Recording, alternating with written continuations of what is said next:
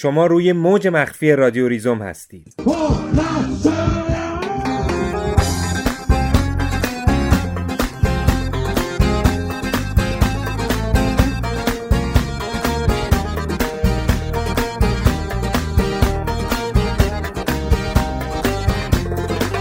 escrita cuando nuestro comandante en jefe leyó la carta de despedida del Che.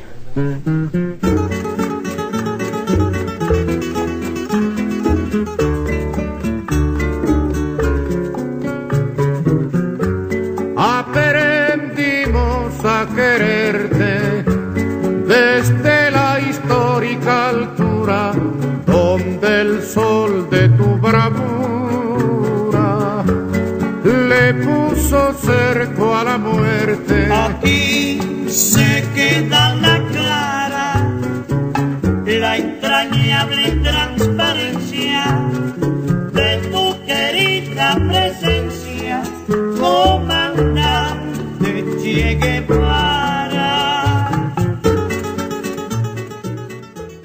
چه چه نه مثل چگوارا چه مثل چه مثل چمران قراره در این برنامه درباره فیلم چه صحبت کنیم. فیلم چه؟ ساخته ابراهیم حاتمی کیا. این فیلم با سرمایه 6 میلیاردی مؤسسه اوج در سال 92 تولید شد و در نهایت دو میلیارد تومن در گیشه فروش داشت. مؤسسه اوج که تهیه کننده این فیلمه سازمانی وابسته به بسیج و سپاه که اسمش با بیلبوردهای صداقت آمریکایی سر زبون ها افتاد. فیلم چه؟ قرار روایتی مسیحوار از مصطفی چمران ارائه بده. چریکی که سالها همراه جنبش عمل در لبنان جنگیده بود و بعد از پیروزی انقلاب به ایران برگشت و بعد از سرکوب خونین کردستان به نمایندگی مجلس، معاونت نخست وزیری و وزارت دفاع دولت بازرگان رسید. چمران سرانجام در جریان جنگ ایران و عراق در دهلاویه خوزستان بر اثر اصابت ترکش خمپاره کشته شد. این روزها چمران در ادبیات رسمی جمهوری اسلامی نه اون شبه نظامی عضو نهضت آزادی که عارفی است دعاگو در دقایق قبل از اذان مغرب. رادیو ریزون بنا نداشت درباره این فیلم حرفی بزنه. چون شکی نداشتیم که فیلم چه مثل تمام محصولات فرهنگی دولتی قرار روایتی واژگون از واقعیت ارائه بده. اما راستش بعد از دیدن فیلم به این نتیجه رسیدیم که چه در فریفتن مخاطب، وقاحت و دروغگویی تمام مرزهای قبلی رو جابجا کرده. همراه رادیو ریزوم با چمران حاتمی کیا روبرو بشید. این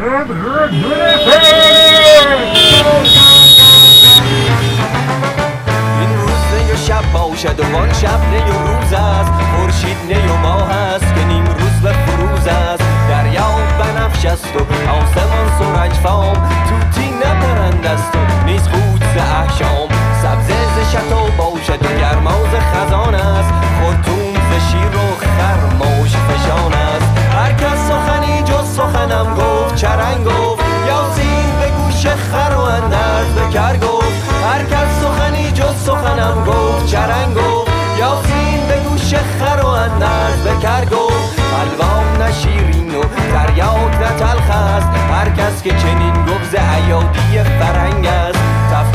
شمال باشد و البرز به جنوب است. جز این گر نظری هست دروغ است دروغ است. زمین نیست مدور چنین نیست مقدر. جز توطئه ای نیست از آن قوم مزور. هر کس سخنی جز سخنم گفت چرند گفت یاسین به گوش خر و اندرز به کر گفت هر کس سخنی جز سخنم گفت چرند و برای اینکه فیلم فاشیستی بسازید لازم نیست قاب به قاب و سکانس به سکانس لنی ریفنشتال در فیلم پیروزی اراده پیش برید و پیشوا رو نشون بدید که لابلای ابرها عبور می‌کنه و بین مردمی که در صفوف منظم و طولانی مشتاقانه ایستادند فرود میاد. نیازی نیست که دوربین جایگاه غیر متعارف و الهیاتی پیشوا رو از زاویه های غیر مرسوم نشون بده مثل نمای از بالا و نمای از پایین. قهرمان این دست فیلم ها انگار توی دوربین، توی فیلمنامه و توی سرنوشتی متعارف نمی گنجن. قهرمانایی که بیرون وضعیت ایستادن و پیروزی ارادشون حتمیه. این نما و سرنوشت ها و شکل تجمی شدهشون در یک فرد لودهنده است. این اطوارهای تکنیکی دیگه بیش از اندازه کلاسیک شدن. بنابراین وقتی از سینمای فاشیستی حرف می‌زنیم فکر نکنید که قهرمان فیلم رو به دلیل اینکه خصایص قهرمانی رو می‌شناسید از پیش شناختید اون می‌تونه شبیه هیچ کدوم از تصورات شما نباشه. اون می‌تونه آسیب پذیر باشه. هلیکوپتری که اونو از لابلای قله ها و ابرها برای نجات مردم پابرهنه بر زمین میاره گلوله بخوره. و می‌تونه بارها مورد مؤاخذه قرار بگیره و به انفعال و تردید متهم بشه.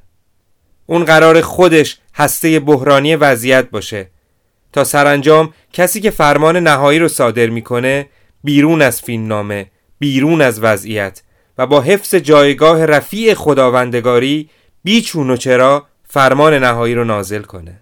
اگه در روایات دینی خداوند از جنس نوره خدای قهار این داستان از جنس صداست. دیده نمیشه اما با قاطعیت نازل میشه. قاطعیتی که بیشتر از هر چیزی نشونه کمال و برتریه. نشونه یگانه بودن و البته نجات. و اینا به جز دلالت های فاشیستی معنا و مفهوم دیگه ای ندارن. فیلم چه حاتمی کیا نشونه ای روی کرده فاشیستی سینمای جمهوری اسلامیه. سینمایی که تا خرخره درگیر و وابسته به مناسبات حکومتی شده. چه محصول بلوغ نگاه فاشیستی در سینماست. نگاهی فاشیستی و البته هوشمند که می‌دونه قبل از هر چیز برای پرهیز از اطلاق عنوان سینمای فاشیستی باید بین عوامل تقسیم وظایف کرد. اسقر وسالی چمران و فصل الخطاب انتهای فیلم خمینی. چه می‌دونه که باید از تمرکز همه بار قهرمان بر دوشه کاراکتر پرهیز کرد؟ کیش شخصیت، قهرمان پرستی و تقدس پیشوا اینا عناصر لودهنده یک شاکله فاشیستی هن. بنابراین باید اونا رو در اجزای خردتر جا داد. باید به ژست ها پناه برد. ژست مردم ژست شهید ژست مام وطن ژست تفکیک قوا ژست تمامیت ارزی ژست منجی ژست سر ژست اما اما دروغین بودن این ژست ها زمانی لو میره که نگاهی به اون طرف ماجرا بندازیم. جایی که داستان بدون میانجی ژست و نقاب ساخته میشه. کارگردان چهره تکچش رو بیرون می‌زنه و دل به الگوهای کلاسیک یک روایت فاشیستی میده. روایتی که هسته اصلی اون رو دوگانه برتر و دونتر شکل میده. خواستگاه زندگی سیاسی و اجتماعی و مطالبات این دیگری پشت هویت اخلاقی دونمایش پنهان میشه و رسالت فیلم میشه اینکه القا کنه اساسا این دیگری فاقد پرنسیپ های اخلاقی غیرقابل شناخت و غیرقابل گفتگوه. ملاحظات ناشی از نگاه خلاقانه به فرم کنار گذاشته میشه و کاراکترها جنبه تاریخیشون رو فراموش می‌کنند. دشمن فراتاریخی میشه و مرکز تجمیع همه رزالت ها و پستی ها و هیچ نقطه روشن یا هیچ گره معرفتی و سیاسی در رفتار و روانش پیدا نمیشه. این یک دشمن فراتاریخیه و فاشیسم دشمنانش رو فراتاریخی می‌بینه. در فقدان زمینه و بستر در فقدان دشمن مبتلا به گره های انسانیه که خلع به وجود میاد. خلایی که می‌تونه جمله خمینی سرباز خداست رو به راحتی جایگزین جمله پیشوا پدر ملت است بکنه. و به کشتار مشروعیت ببخشه. آدمای تکبودی، لوده، شهرت طلب، بیمنطق، جاه طلب اینا انسانهایی ناموجودند که در مقابل آدمهایی که گل رو کنار اسلحه و کلاشینکوف رو کنار سجاده می‌ذارن سفارایی کردند. اونا جمع ازداد معرفی میشن. کسایی که در اوج حیاهو و کشمکش سکوت لابلای جمله های ازان رو حس می‌کنن و در نهایت ارادهشون رو بر وضعیت تحمیل می‌کنن. این دوگانه طبیعی و ذاتی خیر و شر که در کل شریان های فیلم جریان داره هسته اصلی چه حاتمی کیاست؟ که اسمی جز نگاه فاشیستی به تاریخ آدمها و مفاهیم سیاسی نداره. نگاهی که بر ساخته های سیاسی مطلوبش رو بدون اون که توافق جمعی دربارشون صورت گرفته باشه به نفع جبهه خیر این دوگانه مصادره می‌کنه.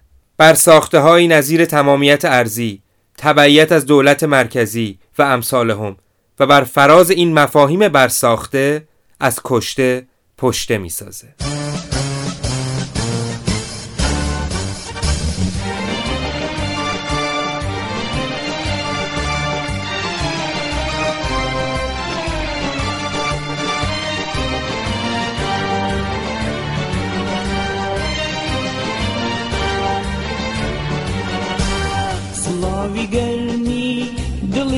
دڵی پڕ هەمێدمەت پێشکەش بڵنگی هەردی وڵات ئەی هەواڵی پێشمەرگە.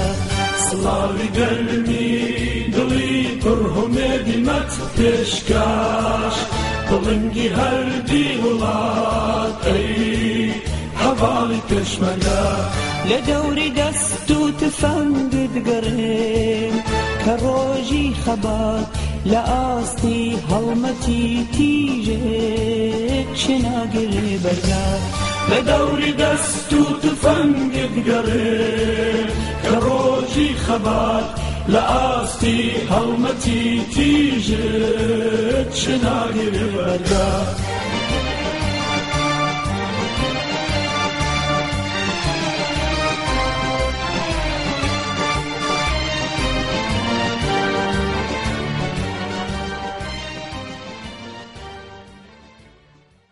در دوران قتل‌های سیاسی پاییز 77 که به اسم قتل‌های زنجیره‌ای معروف شد، معلوم شد جمهوری اسلامی توی دستگاه امنیتیش کسایی رو داره که مشهورن به فرنگی کار. یعنی کسایی که حرفه و تخصصشون ترور مخالفان خارج از کشور یا به اصطلاح فرنگه. حالا به نظر می‌رسه که باید یک کلمه جدید پیدا کرد برای کسایی که تاریخ انقلاب بهمن 57 و سرکوب این انقلاب توسط ضد انقلاب مستقر شده رو تحریف می‌کنن تا یک تاریخ جدید بسازن. کسایی که شغل و حرفه و تخصصشون وارونه کردن تاریخه. شاید اصلا همین اسم مناسبی باشه. وارونه کار. وارونه کارایی که ابراهیم حاتمی کیا فقط یکی از اوناست. یک جنگ سرد فرهنگی و سیاسی که فقط اون رو در ادامه سرکوب نهادهای قدرت مردمی و نیروهای انقلابی بعد از استقرار جمهوری اسلامی میشه فهمید و ماهیت سیاسی اون رو آشکار کرد. حالا گیره دماغگیر رو به دماغتون بزنید و درزاشو خوب کیپ کیپ کنید. قراره با هم فیلم ببینیم. کل فیلم چه بر مبنای یک دروغ بزرگ ساخته شده که بهش برمیگردیم. اما اول دروغ و دبنگای کوچیکش رو روشن کنیم که از همون متن اول فیلم شروع میشه. توی متن اول فیلم نوشته شده سهمخواهی از انقلاب به بهانه حقوق قومیت ها با تهدید به جدایی طلبی مرزهای ایران را با خطر تجزیه روبرو کرد.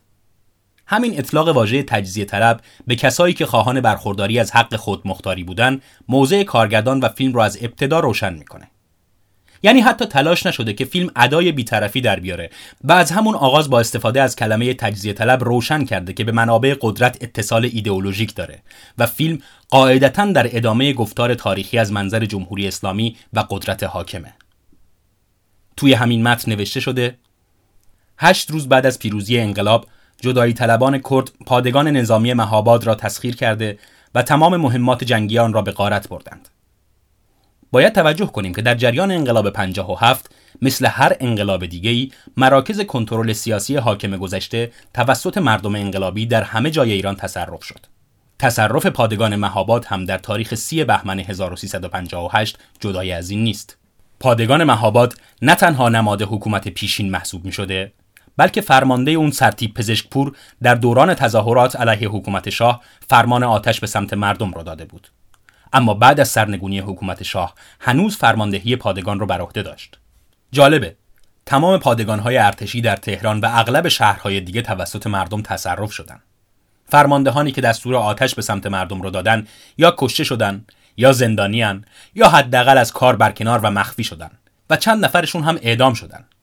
اما تصرف پادگان مهاباد از نگاه روایت تاریخی جمهوری اسلامی و البته ابراهیم حاتمی کیا محکومه.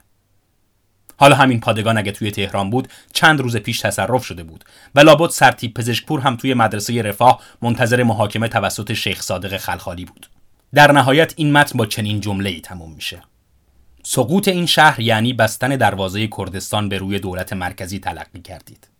یعنی 6 میلیارد تومن هزینه شده برای ساخت این فیلم اما متنی رو که ابتدای فیلم بوده یک بار هم غلطگیری نکردن و چنین جمله بی سر و ته و اشتباهی توش نوشته شده.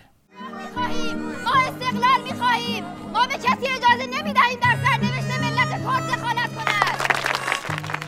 این صدایی که شنیدین قرار بخشی از وضعیت سیاسی اون زمان پاور رو روایت کنه. دختری که این حرفا رو می‌زنه پوششی شبیه به مجاهدین خلق داره و اطرافش هم دیوارها با عکسای مسعود رجوی پوشونده شدن.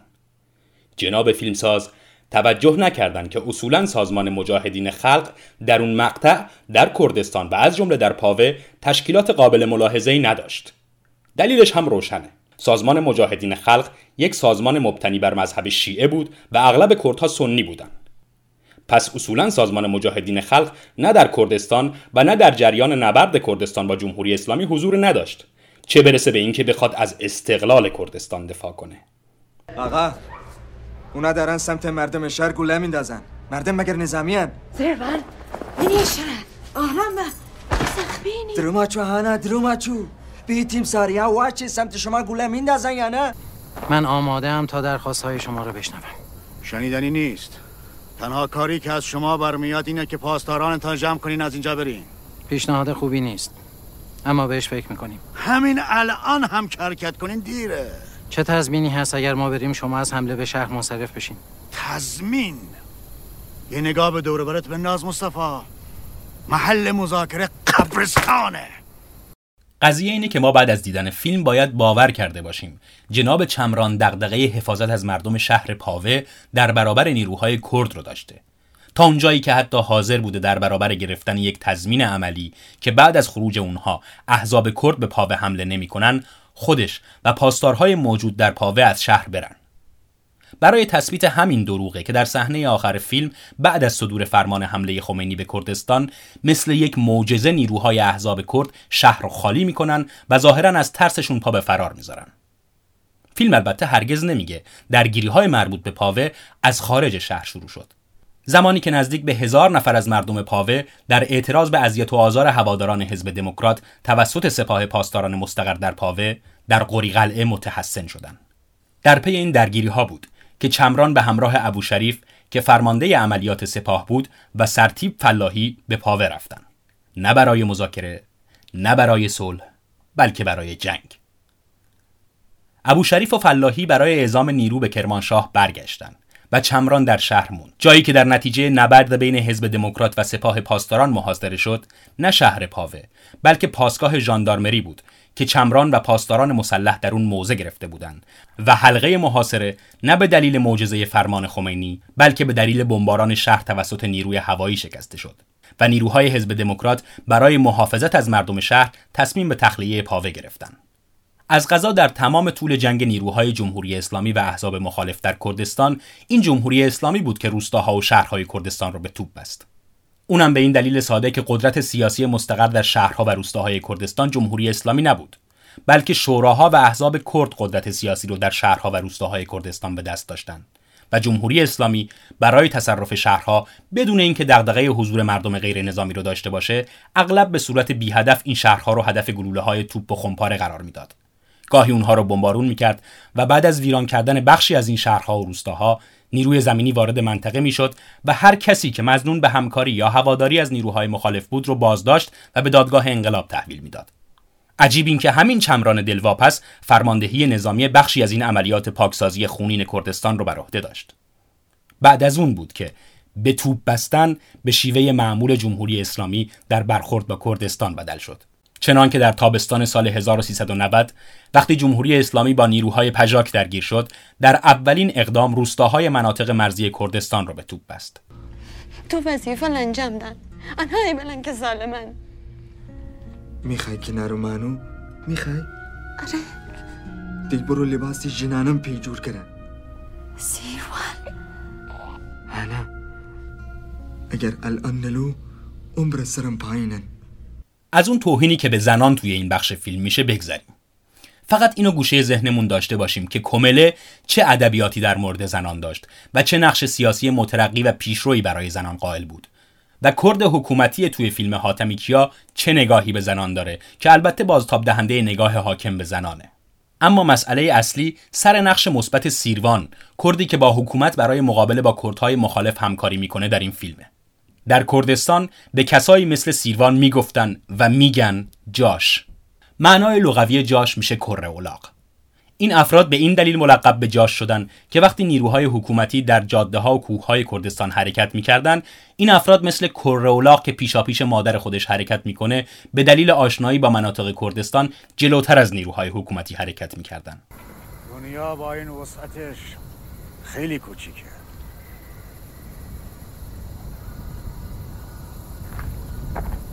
درست می‌بینم؟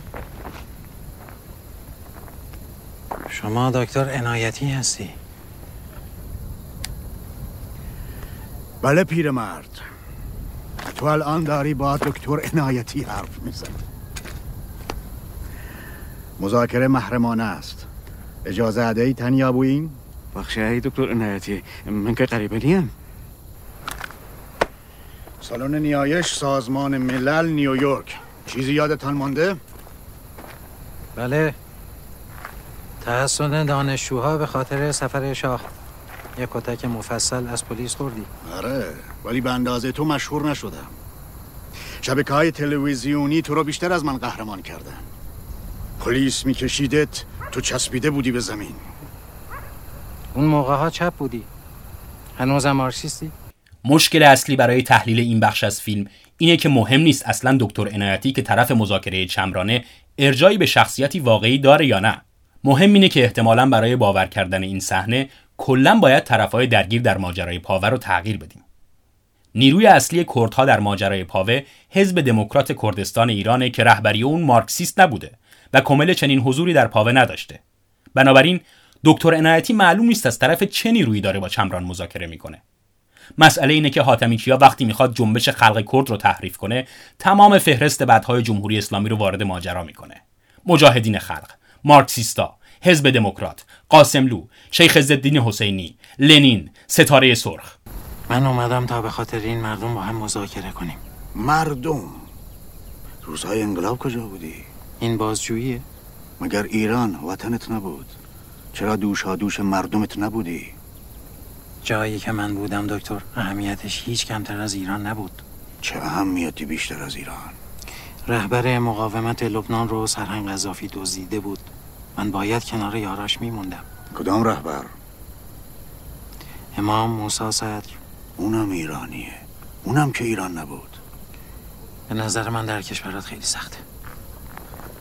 سخت نیست دکتر. تو برای استقلال شیعیان لبنان جنگیدی. اگر یه جو انصاف داشته باشی به ما هم حق میدی که برای استقلال ملت کرد بجنگی. خب دکتر عنایتی اینطور که معلومه هم مارکسیسته هم ناسیونالیسته هم می‌خواد از ایران که معتقد از همه چیز مهمتره مستقل بشه. حاتمی کیا فراموش کرده پیش از اینکه پای امثال چمران به جنوب لبنان برسه این چریک های مارکسیست ایرانی بودن که به فلسطین رفتن و در کنار فلسطینی ها با اسرائیل جنگیدن. هیچ مارکسیستی در اون دوران مثل دکتر عنایتی فیلم چه کسی رو به خاطر جنگیدن توی لبنان سرزنش نمی‌کرد. بلکه اگر چنین چیزی واقعیت داشت جزو افتخارات و سوابق درخشان یک مبارز محسوب می‌شد. در عین حال این تیکه فیلم یه مشکل دیگه هم داره. نه شیعیان جنوب لبنان و سازمان عمل و چمران و امام موسی صدر می‌خواستن از لبنان مستقل بشن و نه در گفتار اصلی جنبش اون سالهای خلق کرد اثری از استقلال طلبی وجود داره. در هیچ یک از موزگیری ها، بیانیه ها، اعلامیه ها، سخنرانی ها، نشریات، سرودها، اسناد در اون سازمانی و نظایر اون حتی کلمه‌ای در مورد استقلال کردستان گفته نشده. خواسته همه سازمان ها به احزاب کردستان در اون مقطع خودمختاری در چارچوب ایرانه. مسئله این نیست که استقلال طلبی خوبه یا بده مسئله اینه که اونچه از دهن دکتر عنایتی در این مذاکرات خارج میشه چیزیه که حاکمان جمهوری اسلامی آرزو داشتن گفته بشه تا خاک کردستان رو با پشتیبانی و تهییج افکار عمومی به توبره بکشن. چنان که استقلال طلبی یا با ادبیات جمهوری اسلامی و حاتمی کیا تجزیه طلبی احزاب کرد در اون زمان همچنان در صدر تبلیغات حکومتی قرار داره بدون اینکه مدرکی برای اون موجود باشه. بوی اسرائیل به میاد از گرسنگی مصطفی.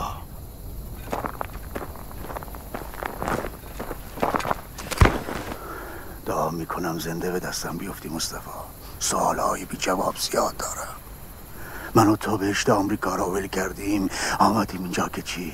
بچه هامان منتظرمونن من که درم خیلی هواشانه کرده پس صحنه دکتر عنایتی علاوه بر تناقضات قبلی یه تناقض بزرگ دیگه هم داره. اون یک چریک مارکسیسته که عامل دست اسرائیل شده و این عملیات رو به همین راحتی به چمران لو میده. چمران واقعی هم از اونجا که خیلی ستارالعیوب بوده در تمام دوران زنده بودنش هیچ اشاره‌ای به این اعتراف نمی‌کنه و به جاش ترجیح میده فرماندهی کشتار عوامل اسرائیل رو خودش شخصا به عهده بگیره. توجه داشته باشیم که در اون زمان مبارزه علیه اسرائیل و صهیونیسم یک اصل اساسی در بین همه نیروهای چپ و حتی دموکرات و لیبرال مخالف حکومت شاه بود. چه اهریمنی بوده این دکتر عنایتی؟ ریختن تو بیمارستان. به هر کی رسیدن رگبار یه عده پاستر کشیدن بردن توی حیاط به هیچکی رحم نکرد. به هیچکی.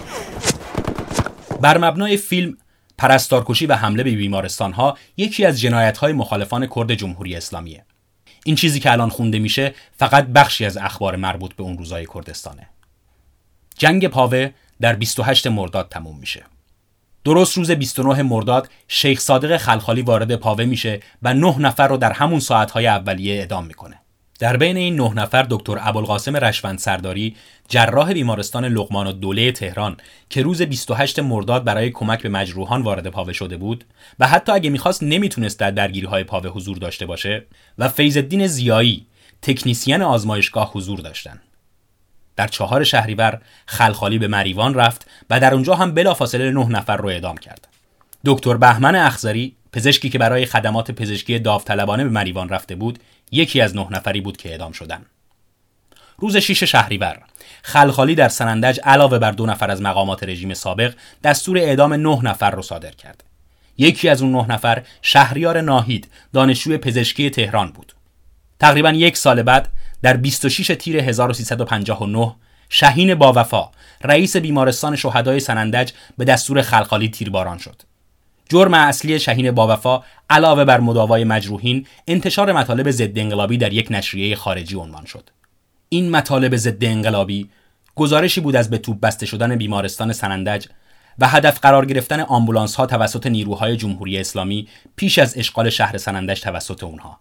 شهین باوفا به دو خبرنگار فرانسوی نشریه اکسپرس محل برخورد گلوله های توپ در بیمارستان از جمله اتاق عمل رو که بخشی از اون به کل ویران شده بود نشون داد و اونها را از این واقعیت مطلع کرد که بیمارستان سنندج برای مداوای مجروحین حمله توپخانه جمهوری اسلامی به شهر از نظر آنتیبیوتیک، داروی بیهوشی و حتی باند زخمبندی دچار مضیقه و کمبود شده. در پنج شهریور همون سال نسرین و شهلا کعبی پرستاران بیمارستان سقز در سنندج تیرباران شدند. اونها یک بار از مرگ نجات پیدا کرده بودند. وقتی در پاییز 58 در سقز بازداشت شدند ولی خلخالی تصمیم گرفت اونها رو به قزوین تبعید کنه. در بهار 59 بعد از توافق هیئت نمایندگی دولت با نمایندگان خلق کرد از جمله بر سر اینکه ها، پزشکان و پرستاران تبعید شده به محل کار خودشون برگردن هر دو خواهر به بیمارستان سقز برگشتن و اواخر خرداد 59 بعد از اشغال سقز توسط جمهوری اسلامی دوباره بازداشت و چند ماه بعد با حکم خلخالی اعدام شدند این تنها مشتی نمونه خرواره. پرستارکشی و پزشککشی به جرم نابخشودنی مداوای ضد انقلاب دستور کار سیستماتیک نیروهای جمهوری اسلامی در درگیری های کردستان بود. درست همونطور که معلم کشی هم از وظایف اونها محسوب می‌شد. اما توی پاوه واقعا چی گذشت؟ آیا یه معجزه باعث شد اونهایی که حاتمی کیا اسمشون رو مهاجم گذاشته عقب نشینی کنن؟ البته با بررسی هواشی این فیلم هم میشه فهمید چقدر این ادعای فیلم پرت و غیر واقعیه. مثلا علی کشوری پسر احمد کشوری خلبان روز بعد از دیدن فیلم اعتراض می‌کنه که چرا سهم پدرش در سرکوب مردم کردستان در این فیلم به نمایش در نیومده. یعنی پدر ایشون به عنوان خلبان روز در حمله به پاوه نقش داشته. و این یعنی اینکه روز به پاوه حمله کرده. واقعا هم نباید سهم قصابی کسی از یاد بره. قصاب های زیادی توی کشتار مردم کردستان دست داشتن و چمران تنها قصاب کردستان نبوده. اما مهمتر از همه اون صدای مصادره شده کجاست؟ اون صدایی که هرگز شنیده نشده. اون صدایی که به بیان در نیومده. صدای پاوه. کوبانی رو خمگینه شب تلاش بخوینه. کوبانی رو خمگینه شب تلاش بخوینه.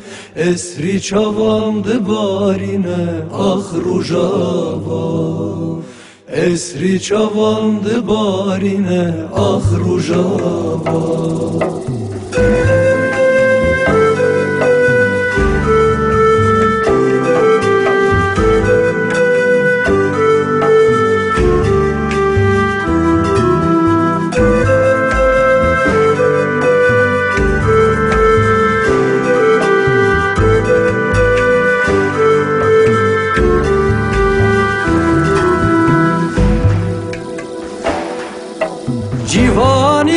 çek rakırın Rahtubun ba eriş kırın Civanin ve çek rakırın Rahtubun ba eriş kırın Güler singevan ver kırın Bişi her du hezin şervan رو خمگینه دشه و تلاش بخوینه کوبانی رو خمگینه دشه و تلاش بخوینه اسری چوان دبارینه آخر و جوان اسری چوان دبارینه آخر و جوان کوبانی رو خمگینه دشه و تلاش بخوینه کوبانی رو خمگینه دشه و تلاش بخوینه اسری چوان دبارینه آخر و جوان نمیشنوم چی میگی.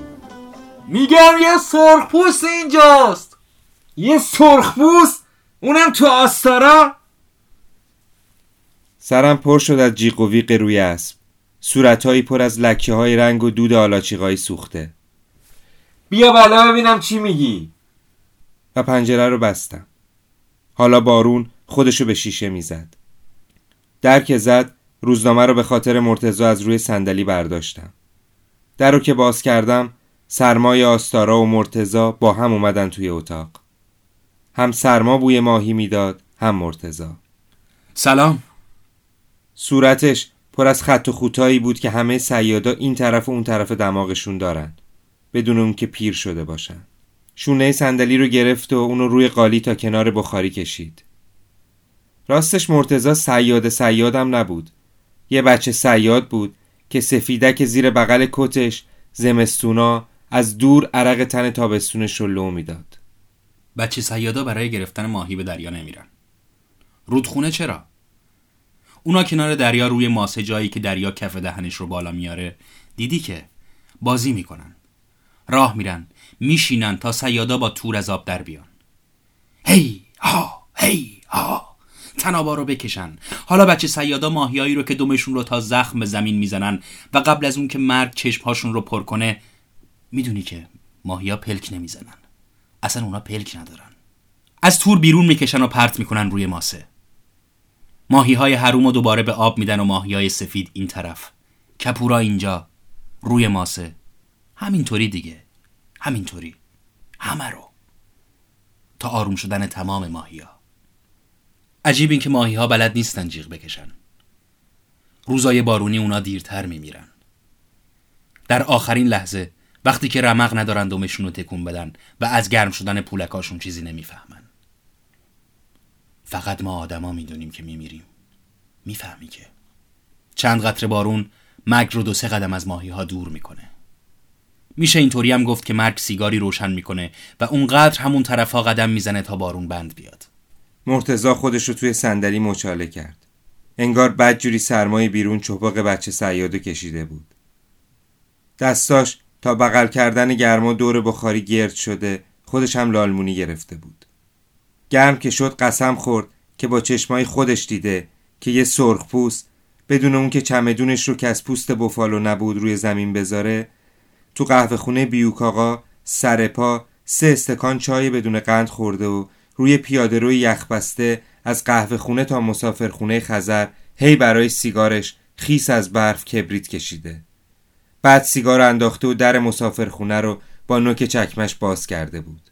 خیلی آروم اونقدر که هیچ کس صدای چکمه و چوب رو نشنیده بود. ببین مرتزا می‌دونی قسم دروغ یعنی چی؟ نه. نمی‌دونم. من؟ اصلا. اروای آقام نمی‌دونم. خب حالا اسمش چی بود؟ اون یارو سرخپوسته اسمش چی بود؟ مارا مارا ماراجین ما آره آره اسمش ماراجین ماست یعنی چی؟ یعنی مردی که سوار بر مادیان گریستش میگذره و از سالهای گریستنش با مادیان گریستش دور میشه نه بابا باور کن تو از کجا می‌دونی؟ خودش گفت من رفتم مسافرخونه با هم حرف زدیم من بهش کمک کردم که بتونه موهاشو از پشت ببنده. یه ذره علف هم داشتم که با هم کشیدیم. اومدنی این شیشه رو بهم داد. حالا مرتزا بطری کوچیکی به اندازه شیشه اسپکتورانت دیدی که از جیب نیمتنش بیرون آورده بود. این چیه؟ یه معجونه. نیمتنه مرتزا بوی دود می‌داد. چشاش توی صورتش بود و نگاش پس افتاده بود پشت سیگاری که همون روز با علف کشیده بود. نه سال بعد روزی که شنیدم جنازه مرتزا رو بیرون از آستارا کنار رودخونه مرز ایران و شوروی بدون سنگ خاک کردن قدم زنون به طرف همون مسافرخونه رفتم که هیچ وقت هیچ سرخپوستی درشو با نوک چکمش باز نکرده بود. زیر برف آب شده که لای بارون میبارید وایسادم و زل زدم به بالکنی که مرتزا سالها پیش نشونم داده بود. از نرده بالکن لحافی آویزون بود و کوچه پر از بوی پنبه خیس بود.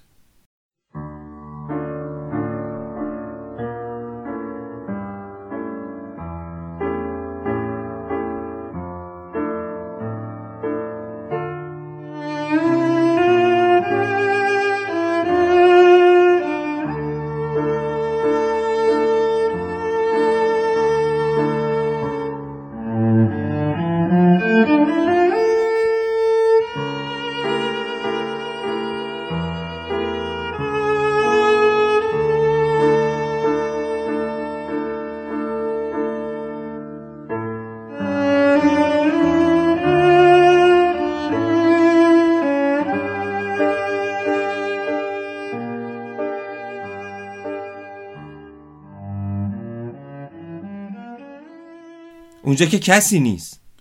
رفته. اصری رفته. رفته روسیه. ها پس یارو سرخپوسته روس هم بود. روس. نه. مارانجین ما یه آمریکاییه. یه سرخپوست اره شده خلص آمریکایی و کمونیست. من کی گفتم روس بود؟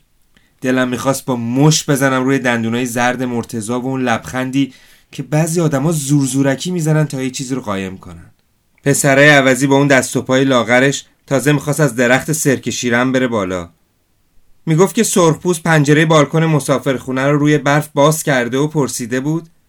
مسکو همین طرف هاست نه؟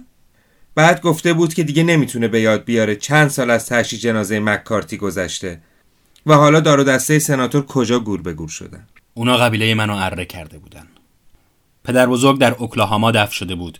و مادرم در گورستان داچ سیتی یک قبر خالی خریده بود و هر یک شنبه می‌رفت و خزه های دور تا دور اون رو با ناخوناش از زمین می‌کند. سالهای تالان تالان سناتور که سرخپوست های چپ رو همینطور کترهی می‌گرفتن مادرم قبر رو فروخت و با پول زمینی که تازه اگر پدر بزرگ در اون دفن می‌شد مجبور بود تا روز رستاخیز در اون چنباتمه بزنه به مکزیک فرار کرد. پدر بزرگ بدون محاسبه زخمهاش یک متر و 92 سانت قد داشت. از سه تا پسرعموهام دو تاشون تو زندان سونارو اونقدر سیفون قراضه مستراها رو تعمیر کرده بودن و اونقدر شبها انجیل خونده بودن که بالاخره انجمن بخشودگی موافقت کرد که پسر عموها رو به کشیش کلیسای ماریای مقدس تحویل بدن. تا هم مشکل فاضلاب کلیسا حل بشه و هم عیسی مسیح بتونه طرفداران سرخپوستش رو از نزدیک ببینه. سومین پسر عمو هم در یک استدیو فیلمبرداری به صورتش رنگ و روغن میمالید و روزموز خودش رو بعد از شنیدن شلیک وینچسترهای گلوله مشقی از اسب الکی مینداخت رو زمین. البته گاهی پوست شونه آرنجش ور می اومد. ولی غروب ها می‌تونست یه تیکه گوشت گاو بخره و با نگاهی تحسین آمیزتر از دیدن تابلوی لبخنده ژوکند به همون تیکه گوشت سرخ شده تو بشقابش خیره بشه. البته گوشت گاو نمی‌تونه توی هیچ بشقابی لبخند بزنه. تو حرفاشو باور می‌کنی؟ البته که باور می‌کنم. مگه تا حالا گوشت گاو نخوردی؟ مرتزا تو رو خدای ذره کره بردار بخور بعد یه ساعتی بگیر بخواب سرخپوست می‌گفت سال 1947 دو روز پیش از حمله آمریکایی ها به دره ما کوچ مصیبت بار بچه ها و زنها و قاطرها و پیرمردهای قبیله به کوهستان پر از سنگ های تیز و مقدس اطراف دره شروع شد. جوونها موندن که وسط دره روی زمین دراز بکشن کنار رودخونه تا کامیون ها و نفربرهای انباشته از سربازان آیزنهاور نتونن به صخره ها نزدیک بشن. اون روزا من دوازده سالم بود و هنوز هواپیما ندیده بودم. نرسیده به تیزی سنگ ها صدایی شنیدم که بالای سرم راه می‌رفت. یک صدای دور. اینطوری. انگار هزاران مرده با دهن بسته بالای کوه مویه می‌کردن. پدر بزرگ از قاطر پیاده شد و بقیه وایسادن تا هر کدوم به تکه ای از آسمون با چشمایی که از یه جور ترس مذهبی پر شده بود خیره بشن. من هر ده تا انگشتم رو روی پیشونیم گرفته بودم و آفتاب روی صورتم سخ سخ می‌زد. بالاخره پدر بزرگ فریاد زد اوناهاش! اونجان دست راستش بی هیچ خواستی از خداوند به طرف آسمون دراز شده بود و چند تکه سیاه اون طرف ناخونای پدر بزرگ از آسمون پایین می اومد و صداهاش هی بزرگ می شد و هی می ترکید. قاطرها که این پا اون پا می کردن اونقدر با چشمهای گشاد شده به اون صداها گوش دادن تا اینکه همشون رم کردن. یادم نیست که کسی هم از روی قاطرها افتاد یا قبلا همه پیاده شده بودن.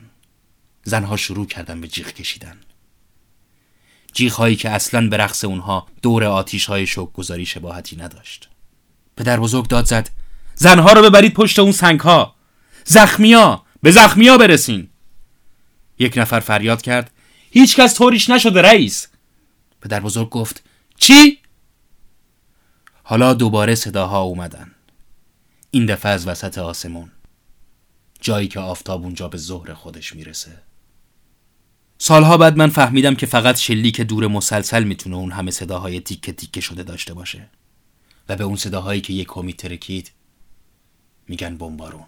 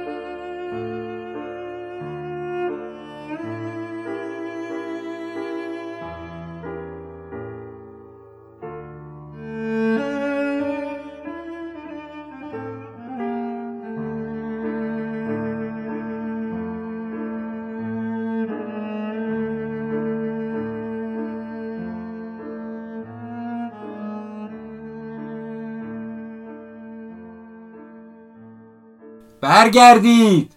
نمی‌دونم از کجا بود که میشنیدم برگردید. برگردید به دره. تا قاطرها رو پیدا کنیم و خودمون رو به دره برسونیم غروب شد. یه غروب قرمز که افتاده بود روی زمین. نه. افتاده بود روی آب.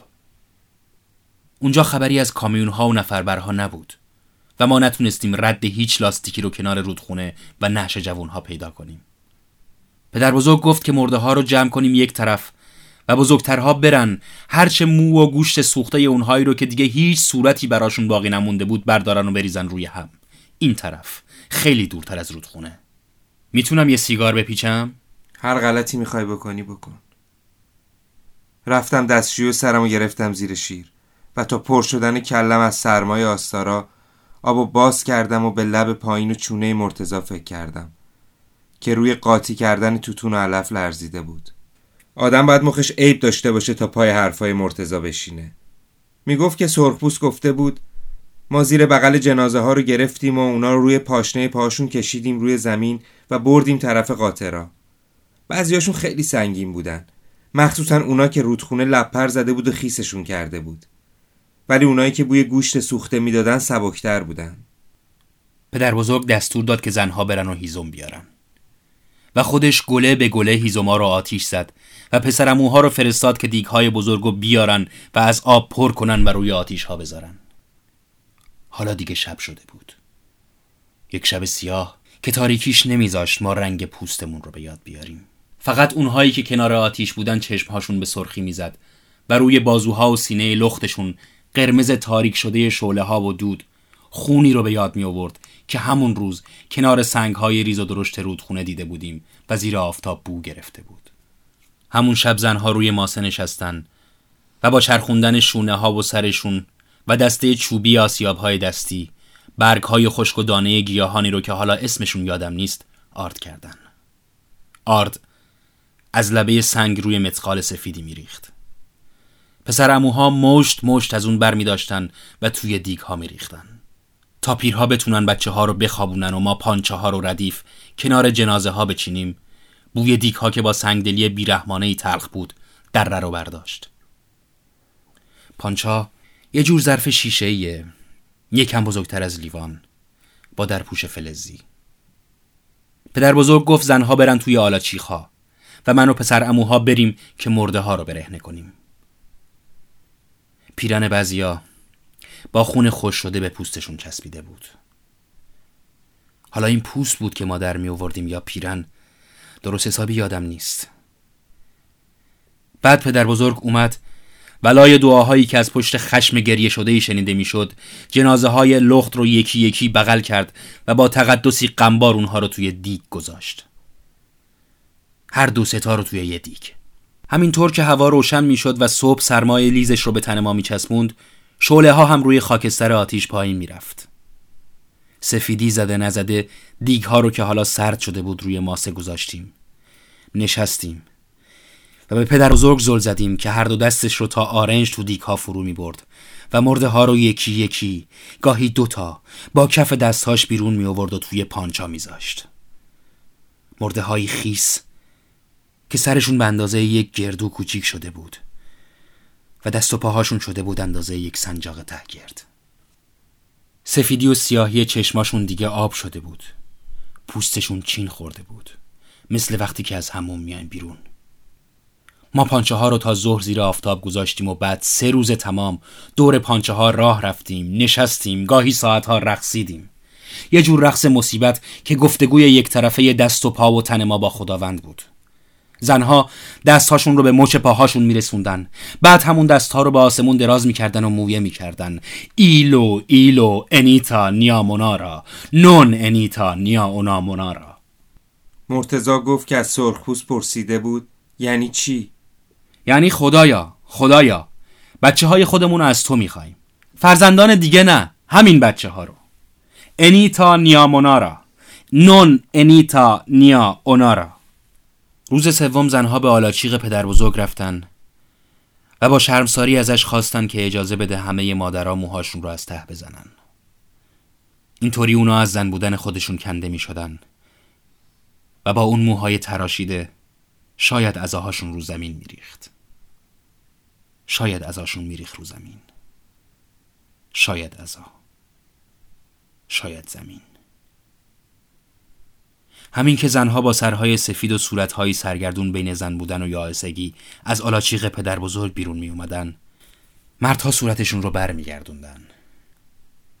اونا باید سالها منتظر هماغوشی با همسرانشون بیرون از آلاچیق قدم می زدن.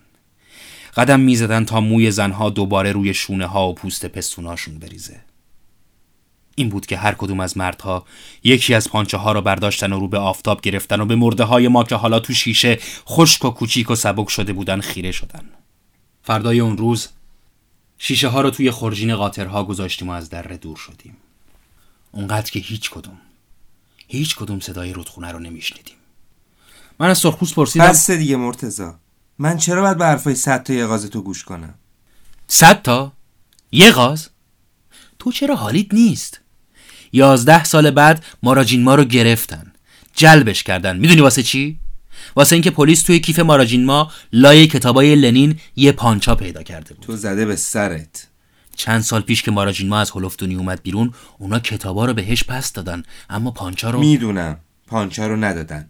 واسه اینکه تو زده به سرت. ماراجین ما از من پرسید تو می‌دونی چه بلایی سر مارکسیسم اومد؟ گفتم نه. من از کجا بدونم؟ آره. تو از کجا بدونی؟ واسه اینکه همه ما زده به سرمون. آخه چرا؟ واسه اینکه هیچ سرخ پوستی نمی‌تونه فارسی حرف بزنه. نمی‌تونه؟ نمی‌تونه؟ آقا رو. اون سالهاست که توی همین کشور زندگی می‌کنه. توی اون سالهای بگیر بگیر رفته بود کردستان. که چی؟ رفته بود کردستان که چی؟ حالا مرتزا از کنار بخاری رفته بود طرف پنجره. برف سرماشو پهن کرده بود روی ساختمونای اون طرف پنجره. سیگار مرتزا توی زیر سیگاری چند قدم دورتر از صرفه های مرتزا دود می‌شد. رفته بود کردستان دیگه. تو لولهنگت انقدر آب برداشته که اصلا نمی‌فهمی من چی میگم. رفته بوده به کردا یاد بده که چی رو با چی بریزن تو سوراخ آسیا و آردش کنن.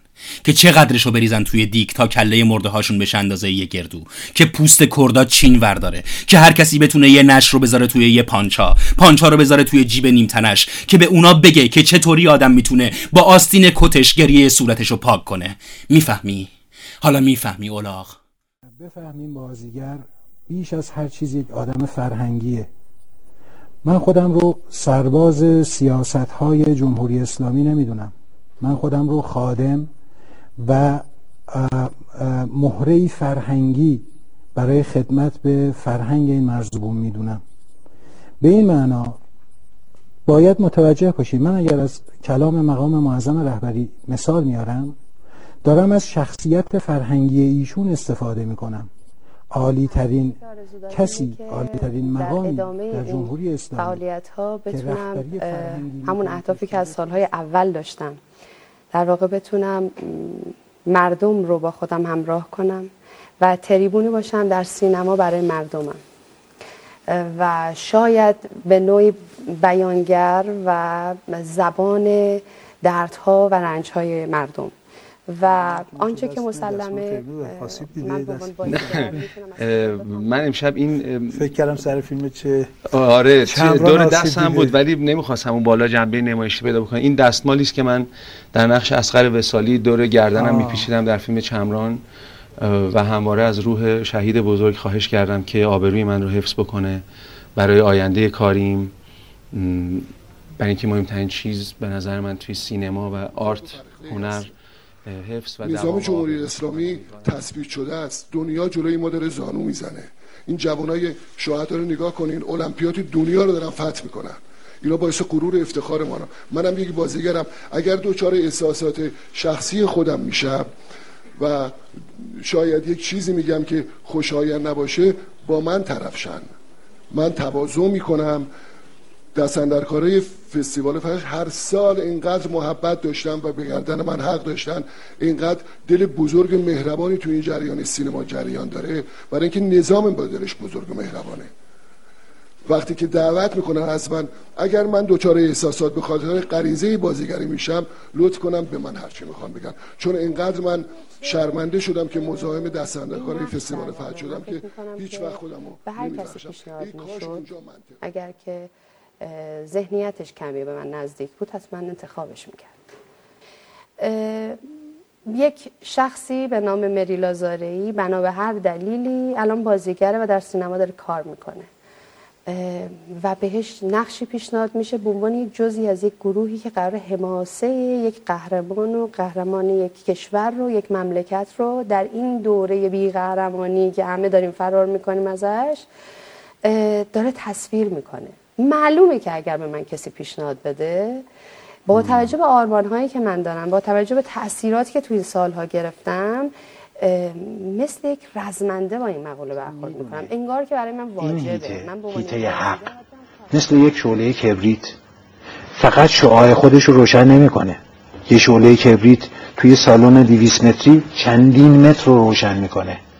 پس برد حق به تعدادش نیست به کیفیت به عادت مرسوم نه به عادتی که در سینما رایجه اینقدر خوندم و با حجمه عظیمی از اطلاعات اسقر وسادی رو بازی کردم که واقعا آرزومه که فرصتی پیش بیاد که بگم عباس داورزنی کیست بگم رضا مرادی کیست بگم منصور اوسطی و اسقر وسالی ها همواره به من یادآوری می‌کنند که ما بیچرا زندگانیم آنان به چرا مرگ خود آگاهانند. و آقای نهاوندیان به رئیس جمهور محترم بفرمایید که چشم امید ما اول به خدا بعد به شماست. ما می‌خوایم بیواسطه بیواسطه تو یک متری خواسته همون رو به شما بگیم. این فرصت رو برای ما فراهم بکن شکاف. شعری از احمد شاملو که مشخصا و سراحتا در اعدام خسرو گل سرخی سروده شده. بعید به نظر می‌رسه که بابک حمیدیان که از قرار معلوم این سروده شاملو رو بارها و بارها خونده نام نامی خسرو گل سرخی رو بر فراز عنوان شعر ندیده باشه. پس اگر در لحظه دریافت سیمرغ بلورین ناگهان قطعه پایانی این شعر رو در رسای اسقر وسالی و سایر قاتلان مردم کردستان می‌خونه از سر اتفاق نیست. بلکه باید این اقدام رو در ادامه پروژه سرقت و تحریف در فیلم چه تفسیر کرد. این بار سرقت از بامداد شعر رهایی که نه تنها هرگز در یوزه بارگاه هیچ حاکم و هیچ قدرتمدار و هیچ رئیس جمهور محترمی نبود بلکه در تمام طول عمرش جز به رستگاری توده ها نمی اندیشید و امثال بابک حمیدیان رو با ده ها درجه ارفاق دل دزدانی می‌دونست که با چراغ اومدن. زاده شدن بر نیزه تاریک همچون میلاد گشاده زخمی. سفر یگانه پرست را سراسر در سلسله پیمودن. بر شعله خیش سوختن تا جرقه واپسین بر شعله حرمتی که در خاک راهش یافتند بردگان این چونین این چونین سرخ و لبند بر خار بوته خون شکفتن وین چونین گردن فراز بر تازیان زار تحقیر گذشتن و راه را تا قایت نفرت بریدن. آه از که سخن می‌گویم. ما بی چرا زندگانیم. آنان به چرا مرگ خداگاهانند.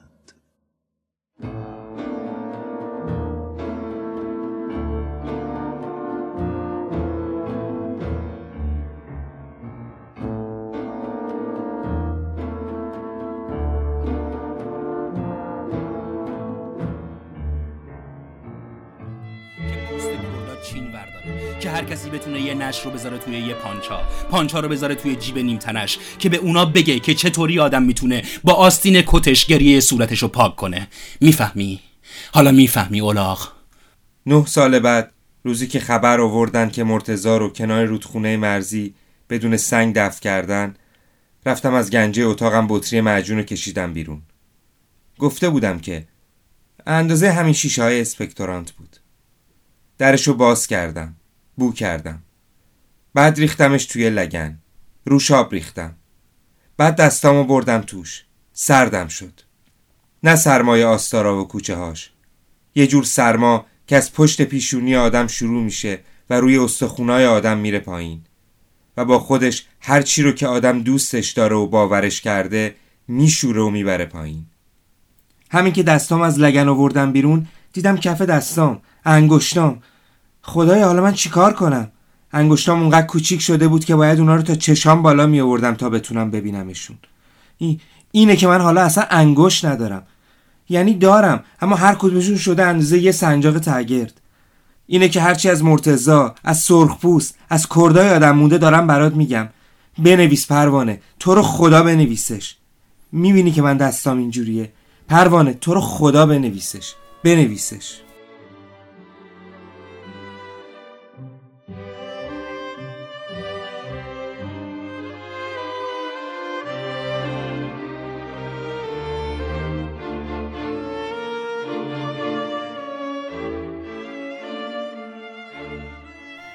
داستانی که شنیدید اثری بود از بیژن نجدی.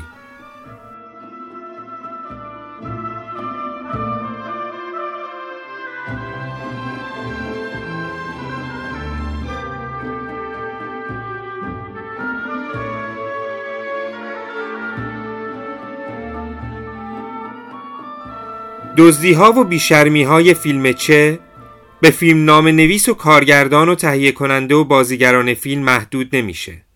قضیه اینه که اولین درسی که هر هنرجوی رشته فیلمسازی باید خوب یاد بگیره هماهنگی و تجانس عناصر مختلفیه که در ساخت و تهیه یک فیلم سینمایی نقش دارند. پس بدیهیه که ابراهیم حاتمی کیا بعد از این همه تجربه فیلمسازی وقتی به مرحله ساخت موسیقی فیلمش می‌رسه سراغ خوب کسی میره. آهنگساز فیلم چه که فیلم نامه رو به دقت مطالعه کرده و تم محوری اون رو به خوبی شناخته فورا ساز بی آبرویش رو کوک می‌کنه و به یکی از شناخته شده ترین سرودهای جنبش چپ ایران دستبرد می‌زنه. پرنیان شفق از سرودهای سازمان چریک های فدایی خلق که در رسای بیژن جزنی از رهبران این سازمان تنظیم و اجرا شده. رادیو ریزوم این سرود رو با خشمی مضاعف هوار می‌کنه بر سر فردین خلعتبری و وقاحت بی حد و مرزش.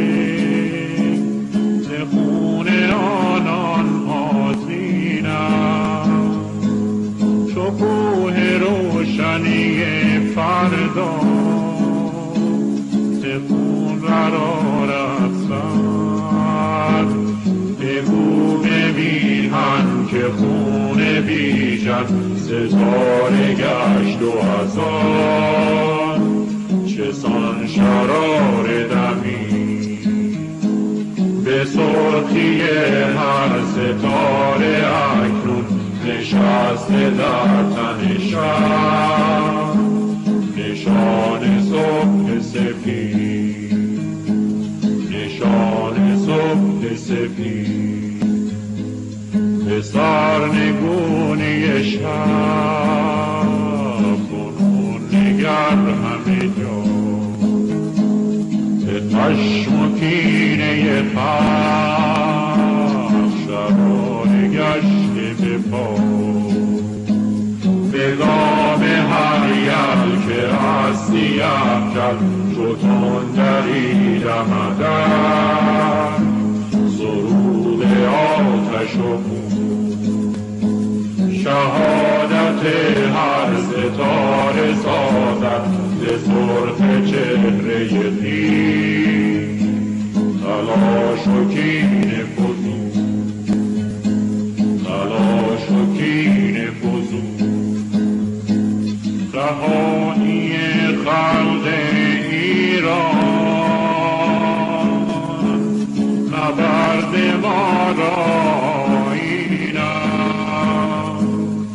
و کهکشان فردایش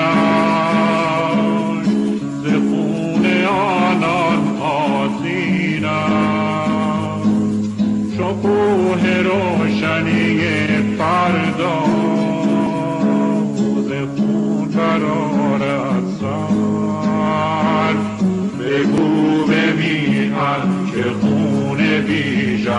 ستاره گشت و هزار چه سان شرار دمی به سرخی هر ستاره اکنون نشسته در تن شب نشان صبح سفید